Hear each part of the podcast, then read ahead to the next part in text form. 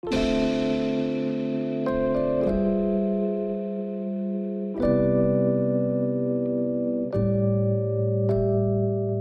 大家好，欢迎收听 Midnight Laundry，我是舒雨。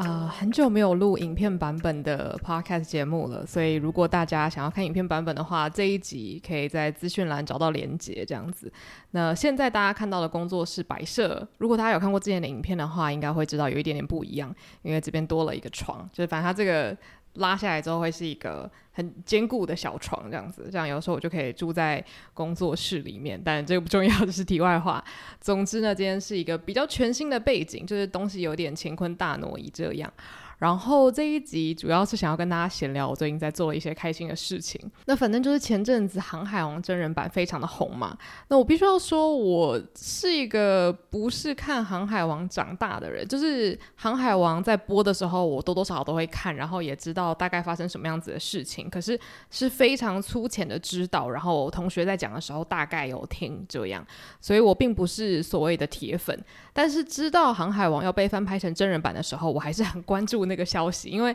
我个人觉得要翻拍这个故事真的是需要极大的勇气，因为他的世界观非常庞大嘛，然后再来就是他的粉丝群也很庞大。那粉丝群庞大意味着很容易就是呃拍出让粉丝不开心的作品，因为像我自己其实有很多喜欢的漫画，然后也有被真人化，像是好想告诉你跟酷雨宫村都有被真人化嘛，那我不能说。呃，真人版我看的不开心，但是我只能讲，当你在故事里面得到极大满足的时候，通常真人版很难会去达到那个要求。就当然，我觉得还是有，可是在我心中，我好像。我不知道，我好像很少真的觉得有一个真人作品可以完完全全达到我对原作的喜爱。就假如说我是先看了原作的漫画这样，因为像很多作品都是我看了真人化，然后觉得诶很有兴趣，我才去读漫画。那漫画就变成是一个很棒的加分，因为它一定会更有故事性，然后更有细节嘛。所以我当时其实就想说，诶，那我觉得这个制作组很厉害，让我来看一下是谁。然后那时候看到选角出来的时候，我的确也觉得，诶。好像还蛮符合我对这些角色的印象的哦。然后我还想说，哎，不知道原住民有没有生气？因为其实他们选的几乎每一个角色都是不同人种的嘛，不是所有人都是亚洲人，应该只有索隆是亚洲人嘛，对。所以我当时就想说，哎，不知道原住民有什么样的想法？如果大家在听的人是航海王的粉丝的话，也欢迎跟我分享这样。但总之这件事情就埋在我的心中了，种下一个种子。我就想说，哎，如果有上 Netflix 的话，我会想看。然后后来真的让我想要去把它点开看的契机，其实是在它上映的前几个月吧。他们就先放了卡斯们第一次看到预告片的 reaction，然后那个 reaction 让我彻底的入坑。怎么说呢？因为当时那个预告片播完之后，饰演鲁夫的 Inaki 他就哭了，他就眼眶泛红，然后他就跟其他人说：“哦，谢谢你们成为我的朋友。”这样子，然后我就想说。这个世界上怎么有这么可爱的人？怎么这么纯真？他居然谢谢就是跟他共演的演员们，然后感觉就是很开心有这群人陪他完成这一件事情。反正我就很容易被这种事情感动，就对了。我觉得他太可爱了，我想说好，我一定要看，因为我觉得看到他感动的神情，代表他很开心，他参与了这个工作嘛。我觉得当一个人热爱自己在做的事情的时候，观众是一定会感觉出来的。然后我当时就觉得这件事情让我对这部作品已经先有了一层的信心。那后来它真的上映之后，我也没有立刻点开来看，因为我想说，好，我先等一下，因为感觉很多人都会先冲去看，然后马上就写回应啊，或是写一下他们的观影心得这样子。然后我就看到很多人其实给出的回响都还蛮好的，就会说，诶，他们真的是很有诚意，就他们可能不会说这什么一百分的改编神还原，但他们会说真的是在他们能力范围内去做到最好了。然后然后他们每个人都展现出就是真的很喜欢这个作品的诚心，这样。所以就在我看了不少的呃分析啊，或者是影评之后，我就决定，好好好，我要赶快来开始追。那其实就像我前面说的嘛，我并不是航海王的铁粉，所以对于他们为什么会出航，他们为什么会在一起，其实这一段我是很模糊的。我只知道他们那一组人里面大概有谁，然后个性大概如何。所以我在一开始看的时候真的是充满了兴趣，然后一方面也觉得，诶，他的节奏没有我想象中的那么快。我觉得他那个节奏不明快，不是说他的情节很拖沓，就是我觉得他们在对话的时候是比较缓慢在进行的，就是你一言我一语之间是会有一些节拍上的停顿的。我觉得就这个部分来说，很像动画，因为就是会让大家觉得每一个角色他们都会好好的把他们的话说完，然后让我们消化一下他这个人的个性。那其实我觉得，针对平常没有在了解这些角色的人来说，其实是蛮好的，就是你不会太快的就知道这个世界在干嘛，然后马上就是要展开航程，马上认识这个人。所以我觉得前面那些讲话的节奏对我来说还不错，就是可以让我慢慢的去了解说啊，这是一个什么样的世界观，然后这个宇宙里面什么东西是最重要的。所以前三集我大概是抱持着一个非常新奇的心态去接触的，然后我那时候就发现，哎，就是鲁夫真的好可爱哦，因为我觉得他本人演员的个性啊，就真的很像是大家理解的卢夫，就是感觉充满了想要追求梦想的野心，然后对于很多事情都很正能量，然后看起来都很开心，就他感觉真的是一个开心宝宝。然后我必须要说，我觉得 Netflix 他们真的很会，就是如果你喜欢上 Netflix 的一个影集或者他们的原创作品的话，他们会有超级多的幕后花絮，然后还有那种宣传影片啊，然后演员访谈啊，玩游戏挑战啊什么的，无论是韩剧啊，或者是美剧、日剧都一样。所以，当你入坑的时候，你就有很多的素材可以去吸收。你到 YouTube 上面就永远都有一大堆粉丝的剪辑以及官方释出那些幕后影片，让你可以去吃个够。所以我那时候看完前三集的时候，就已经很兴奋的去看了很多演员的访谈，然后我就觉得，哎，感觉他们真的为了这部片做了很多很多的功课，就是可能去详细了解这个角色。当然，我觉得这个是必须啦，就是你要当演员，你当然要了解你的角色。但是，呃，我觉得他们对于那个漫画的热爱，是真的可以传递到。荧幕的另外一端的，就我会觉得哇，我很开心看到你们工作这么愉快，你知道，就是身为一个喜欢看戏的人，你也会希望在演那个戏的人，他同时也是在享受这个过程的，否则你会觉得 自己好像有点在 在虐待演员的感觉，你知道吗？我不知道我这样讲有没有清楚，但是如果今天假如说我看一部啊、奇幻剧好了，然后这部剧的演员每个人都觉得这个故事蠢到不行，但他们演戏的时候还是很认真，但我就会觉得哇。身为一个爱这个作品的人，我是不是有点在虐待你们？我一直在期待你们可以把这个角色演得好，所以我不知道，就如果看到。演员很喜欢他的作品的时候，我觉得对于那个作品是会有非常大的加成效果的。那总之，我那时候又看了一些访谈，然后就想说，好好好，期待继续看，继续看。然后我当时当然就是对于呃鲁夫、索隆跟娜美是很有好感的嘛，因为前面三集基本上是他们比较常出场，那后面才会有骗人布跟呃香吉士的出现嘛，所以我就也没想太多，想说好，OK OK，还有几个船员没有上船。但是呢，就在我看到应该是第五集跟第六集的时候，我的世界就是改变了，因为我记得应该是第五集的时候，他们认识了香吉士嘛，就是他们去餐厅，然后呃，香吉士在那边是一个很不快乐的厨师。如果你是铁粉的话，先原谅我一直讲出一些很基本的句子。那本来就是他们认识了香吉士这个非常帅气的厨师。然后第六集几乎就是在讲香吉士的过去，然后以及他为什么最后会决定离开，然后加入鲁夫他们一行人的行列嘛。那根据很多原著迷的说法是，他真的省略了非常非常多，想必也是啊，因为他总共也就只有那么几集，他要把那么多话的故事塞进去，一定是非常困难，而且一定要把很多东西拿掉的。所以我当时其实就有听说，就是很多人对于香吉士上传，然后还有骗人布上传的过程，觉得有一点点太过快速了，就是觉得哎，好像你们也没有什么时间建立革命情感，然后就突然决定，OK，我们就上传吧，冒险吧，这样。但是呢，我在看第六集的时候，我整个人是哭到就是一个无法收拾，就是那种眼泪是这样啪嗒啪嗒掉下来，然后我也被自己吓到。我想说，我已经很久没有哭的那么惨了。反正就是，如果大家没有看的话。呃，这应该不算暴雷吧？反正就是因为每一个船员他们都是会经历一些事情，然后上船嘛。然后总之就是香吉士他本来待在那个餐厅，他是跟他的算是恩人一起工作，就是那个人他其实在很多年前就是救了香吉士的命，然后。后来香吉士就跟着他一起在餐厅里面呃煮饭这样子，可是因为香吉士是一个很有野心的厨师，他就一直觉得自己的天赋好像有点被压抑，他在厨房里面都没办法做他自己喜欢的菜色。他的救命恩人兼餐厅的老板就常常会跟他讲说：“你不要做这些破菜啦，就是这些菜没人要吃。”这样就有点像是一直骂他，一直嫌弃他这样子。可是他们之间的情感其实是很复杂的，就是感觉有点亦师亦友，然后。又很像革命的同袍那种感觉，但他们因为年纪有点差距啊，所以我觉得比较有那种父子跟师徒的感觉。那总之就是在我们知道香吉士为什么会跟这个人有这么强烈的连结的原因之后呢，我觉得大家看待他们之间的关系的那个眼光就会完全改变。那在第六集中后段，大家就会知道香吉士跟那个餐厅的老板为什么会有这么强烈的羁绊嘛？为什么他每天就好像被那个老板气得要死，可是却还是离不开这个地方嘛？那反正这个地方我就不爆雷啦。如果真的有人没有看过《航海王》的话，我还是希望有兴趣的人可以亲自去体验一下。但总之，我自己看到第六集就是真相大白揭晓的时候，我是内心真的是震惊，因为我我真的没有看过这部分的动画嘛，所以我想说，居然是这个原因让他们的羁绊如此的深。然后后来，香吉士真的决定要离开餐厅，上船加入鲁夫他们一行人的行列的时候，他当时就跟那个老板说了一句话，他说：“就是谢谢你忍受我，然后我真的也是受够你那个就是讨厌的餐厅了，然后还有你那个讨厌每天碎碎念的嘴脸了，反正就是有点口是心非啦。”然后他最后就哭着说：“我欠你一条命的时候，各位，我真的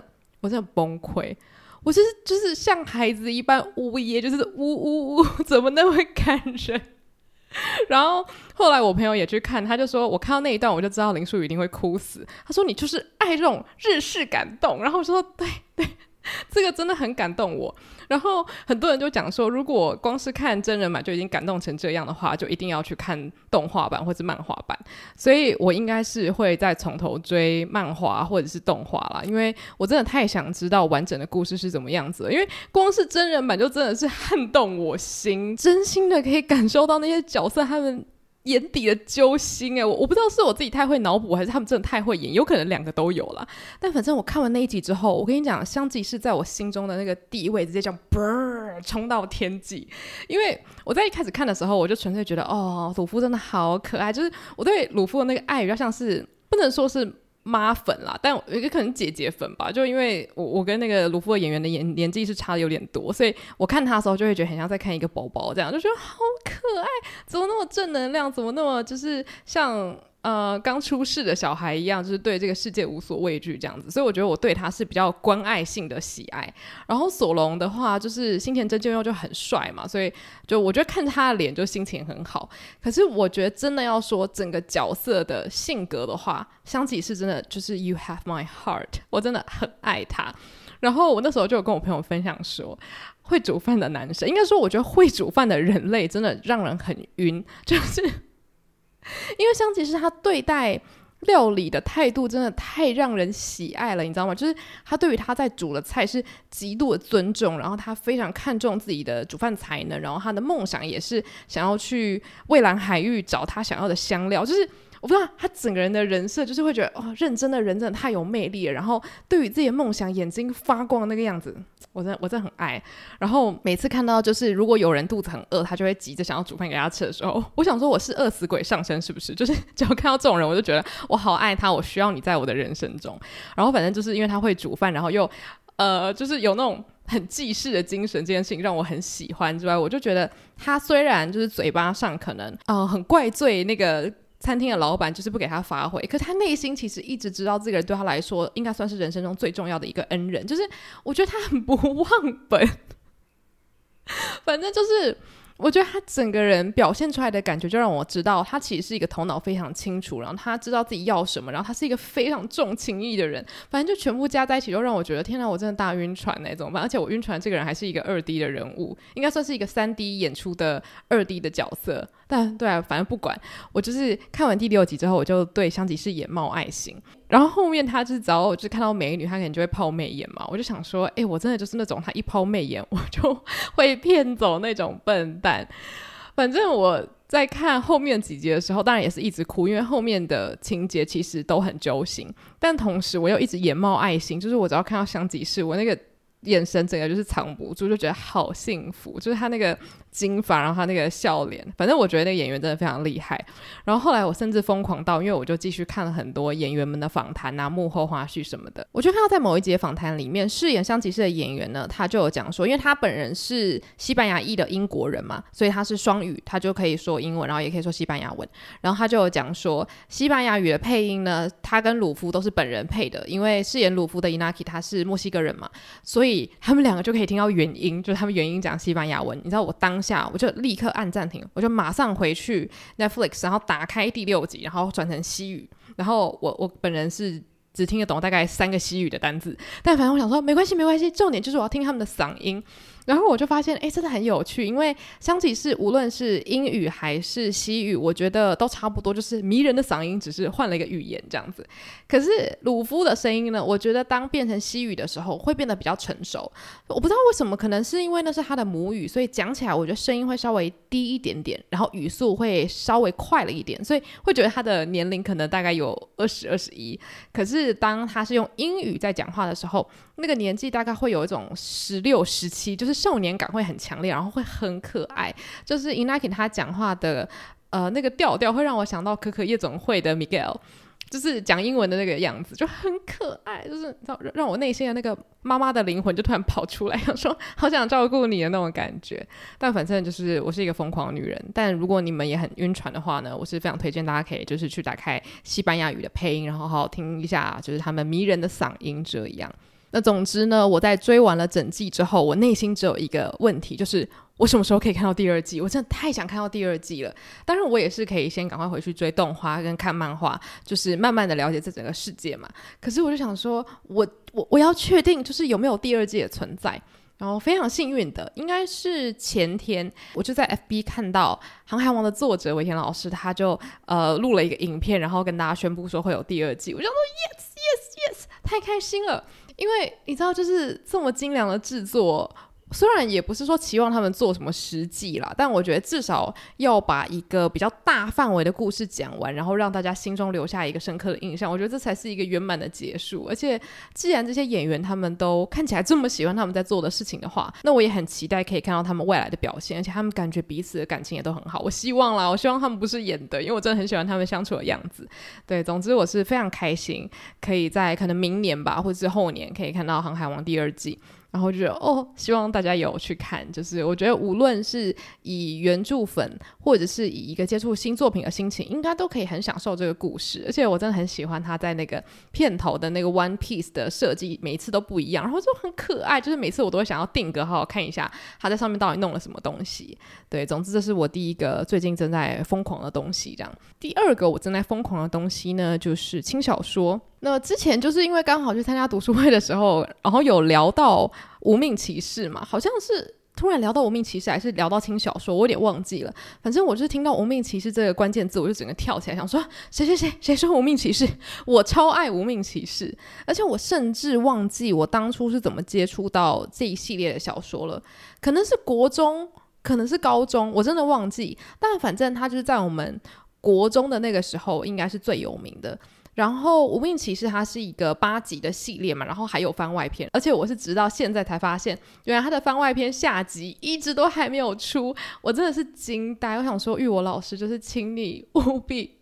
要出下集这样子，那。我其实发现了，我身边很多人小时候都有在看《无名骑士》，然后我觉得哇，天啊，我们的童年原来都是同一挂的嘛，我觉得很开心。因为我自己后来就是呃被刺激到嘛，想说哎，好久没有复习《无名骑士》，我就马上去图书馆把整个系列就是借回家看。然后我在看的时候，我弟也跟着我一起看，因为他说他国中的时候也很喜欢看玉我的作品，然后他甚至也去把终江借回来看，那是玉我的另外一个系列。然后我在看的同时呢，我朋友又跟我说，哎，《非官英雄》也很好看，然后我也把《非官英英雄》的系列借回来。反正我现在我家里有一大堆的轻小说。然后我是先复习《无命骑士》嘛，然后每一次复习的时候，我都觉得啊，原来这就是当初我为什么会那么喜欢，因为我真的觉得《无命骑士》他抓住了很多我心中喜欢的特色。应该说，我觉得他会这么成功，不是没有原因的啦，因为他就是有。超多个十二个圣骑士，然后每一个感觉都很帅，而且是不同的帅法。我觉得这就是第一个为什么他这么行，因为每个人都可以选自己的本命。然后再来就是他们彼此之间那种很反差的形象。我觉得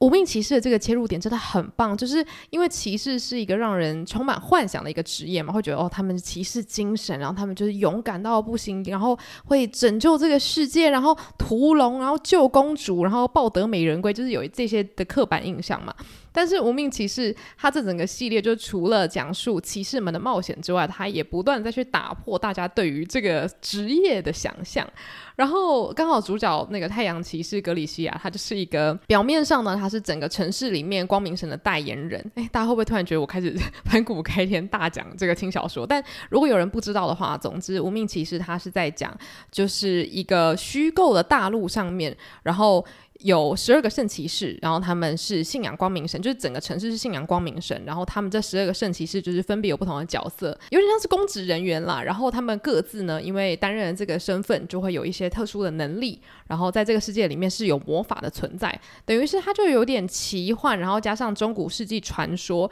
然后还有一些就是我觉得比较像是日系漫画里面我们喜欢看到的角色之间相处的样子这样子。那总之我自己觉得他在制造那个反。差个性上面是非常成功的，就你你一方面会觉得他们真的很看重自己的工作，他们有所谓的使命感，然后兄弟情谊啊，然后对于这个世界的使命啊等等等，但同时他们的私欲也非常强烈，有自己的兴趣、自己的工作、自己的癖好，然后脾气有时候也很大，但他们又必须要在外界就是装出一个样子。我觉得那个反差，我现在来看还是觉得很好笑。所以，我个人觉得玉我在这方面真的是很厉害。但是，当然就是在读的时候也会觉得，诶，有些语句的确会觉得，啊，这是当年我们会说的事情。有些用词现在可能就是不能用出来了，这样。可是，因为它就是很多年前的作品嘛，所以我觉得就是我还是很顺的读过去，然后快乐还是依旧这样子。然后，我现在复习到了第六本。然后还有七八集还没看嘛，但是我觉得我在看的时候，尽管都已经了解了他后面会发生什么事情，最后大魔王啊是谁啊什么之类的，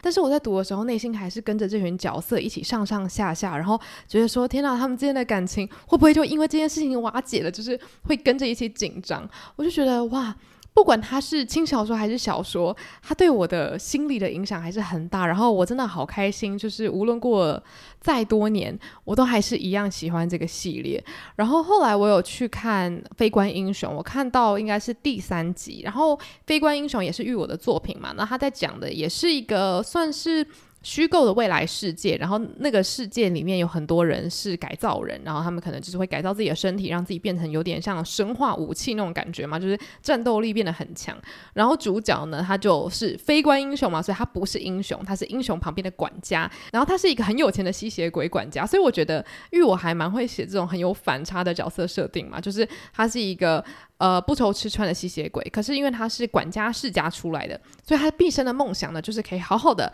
担任一位管家。那薪水其实对他是能力也肯定他，他并不真的缺钱。我就觉得哦，这很蛮有趣，就是对于自己职业充满热忱，然后。不是为了钱汲汲营工作的一个吸血鬼。那总之，他服侍的这位少爷呢，就是有点像是一个秘密英雄的存在啦。我觉得也是很有趣。可是，我觉得可能对我自己来说，我很喜欢读团体感很重的故事。所以，所以像无命骑士的话，我觉得每一个人他们的能力其实都是很互补的，然后他们算是站在非常类似的高度上面去互动，去担任朋友。但非观英雄的话，我觉得里面的那种。独一无二英雄感会比较强烈一点点。那我个人会是比较喜欢，可能有点类似像波西·杰克森或者是哈利波特，就是很多个角色，他们拥有很多种不同的能力，然后他们要互相帮助，或是互相一起工作，才可以创造出一个更好的结果。这样，我觉得那种故事对我来说会更有吸引力啦。因为多数你在看这种团体感很重的故事的时候，你会发现所谓的主角，就是他可能是最受欢迎的一个，没错。可是你读到最后，最有共感的。不一定会是主角本人，然后我觉得那是一个很棒的过程，就是你是真的可以花心思、花时间去了解每一个角色。然后像我自己在看《无名骑士》的时候，虽然我真的很喜欢格里西亚，因为我觉得他真的很腹黑，可是每次我越看，我都会觉得，哎，其实绿叶骑士超可爱，因为绿叶骑士在这个书里面呢是一个比较好人的形象嘛，就是他的那个工作有设定，因为他们那个十二圣骑士比较像是。呃，这个城市的门面吗？就例如说，太阳骑士他就是充满仁慈的心，然后永远都微笑。然后审判骑士，因为他是担任比较就是司法部门的长官，所以他就是比较不苟言笑。然后他跟太阳其实在台面上是不会互相就是把酒言欢，然后互相微笑说好的那种。那可是其实审判他是一个，我觉得也是很有反差萌的一个角色。总之，我觉得像是表面上可能是老好人设定的人，可能私底下他们也是好人，可他的好的方式可能会是比较接近我们所理解的，就是有自己底线的，所以他表现他愤怒的方式可能就会非常可爱。我在读这些小说的时候，我就会觉得说，无论是写给大人看的，还是写给小孩看看的，他成功的要素其实都真的蛮接近的。就是只要你可以把那些角色的多面性给描写出来，我觉得无论我几岁，我都还是可以很 享受这样子的故事。当然，我觉得如果今天是一个从来没有接触过无名骑士，然后他现在可能跟我年纪差不多大，然后要他突然去看这一系列的话，我觉得他们可能不见得会真的入坑。但是我觉得，如果你小时候曾经爱过这系列的东西，然后你是喜欢进入一个异世界的话，我觉得这种轻小说带有点奇幻，然后带有热血、带有友谊、带有温暖的这种故事，就是在你睡前看，就会觉得心情真的很好，然后会觉得对啊，大家都有革命情感，应该要互相帮助。